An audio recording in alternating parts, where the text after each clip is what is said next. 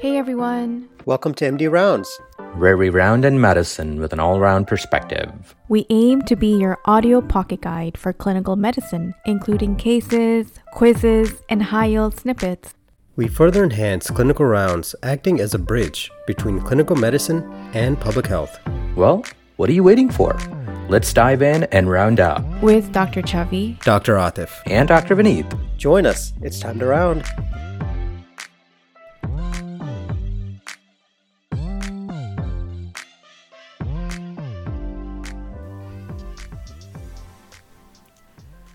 Welcome to a new episode. This episode is in continuation with dementia. Today, I will be talking about major neurocognitive disorder. If you miss hearing about the mild cognitive impairment, be sure to check out the previous episode. So, let's dive in. Major neurocognitive disorder was formerly known as dementia and is defined as an impairment of cognitive function with impairment in activities of daily living or instrumental activities of daily living. The diagnosis of major neurocognitive disorder requires the presence of significant cognitive decline from a previous level of performance in one or more of the cognitive domains, such as complex attention, executive function, learning and memory, language, perceptual motor, or social cognition. And this is based on a concern of the individual or a knowledgeable informant and substantial impairment in cognitive performance, either documented by standardized neuropsychological testing or quantified clinical assessment. When it comes to etiology, some of the reversible causes include alcohol intoxication or withdrawal, vitamin B12 deficiency, or delirium.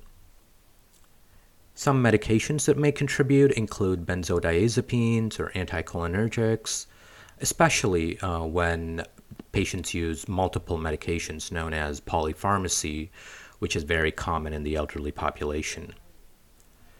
Heavy metal toxicity, hepatic or renal failure, endocrine abnormalities such as glucose, cortisol, or thyroid dysfunction, primary hyperparathyroidism, or even depression. And depression sometimes is referred to as pseudo dementia. Normal pressure hydrocephalus or intracranial tumor can also contribute to major neurocognitive disorder. And when we obtain a history, the patients or family members will often complain that the patient has been declining gradually, and they can present with a history of confusion, urinary incontinence, or even falls and changes in memory and safety issues such as wandering, leaving the doors unlocked, leaving the stove on, losing objects, or even forgetting the directions when they drive. And these may sometimes also be accompanied by behavioral changes such as rapid changes in mood, anxiety, psychosis, such as hallucinations or delusions, suicidal ideation, personality changes, and in some cases, even aggression can be observed. So, what should we do on the physical exam? Well, uh, obtaining vital signs is key uh, in any physical exam, of course.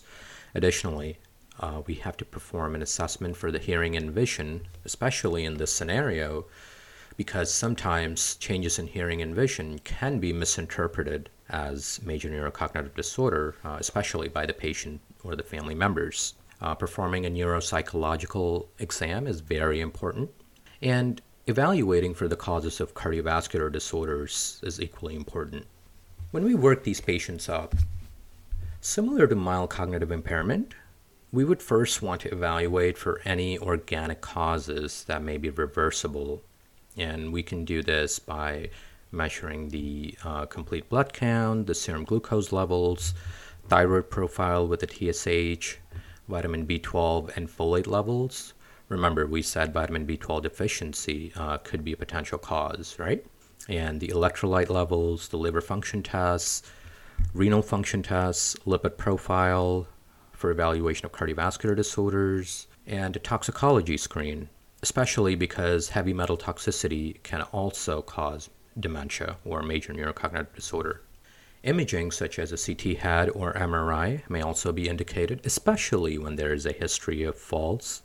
And if the history is pointing to additional risk factors, further investigations, such as testing for syphilis with uh, VDRL or HIV testing, evaluating for autoimmune diseases with uh, ANA, uh, checking for lupus, with uh, anti double stranded DNA antibodies. Remember, these are very specific for lupus.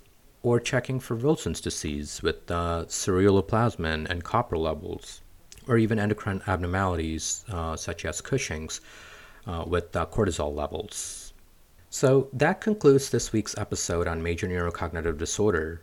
I hope you learned something, and thank you so much for tuning in. Be sure to tweet us at uh, MD Rounds Podcast on Twitter and follow us on Instagram. And if your friends haven't heard us yet, be sure to share this episode on Apple, Google, Spotify, and other platforms. This podcast is meant for educational purposes only. Please do not use this as medical advice. And for any concerns regarding your health, Please always consult with your healthcare provider. No copyright. infringement Is intended.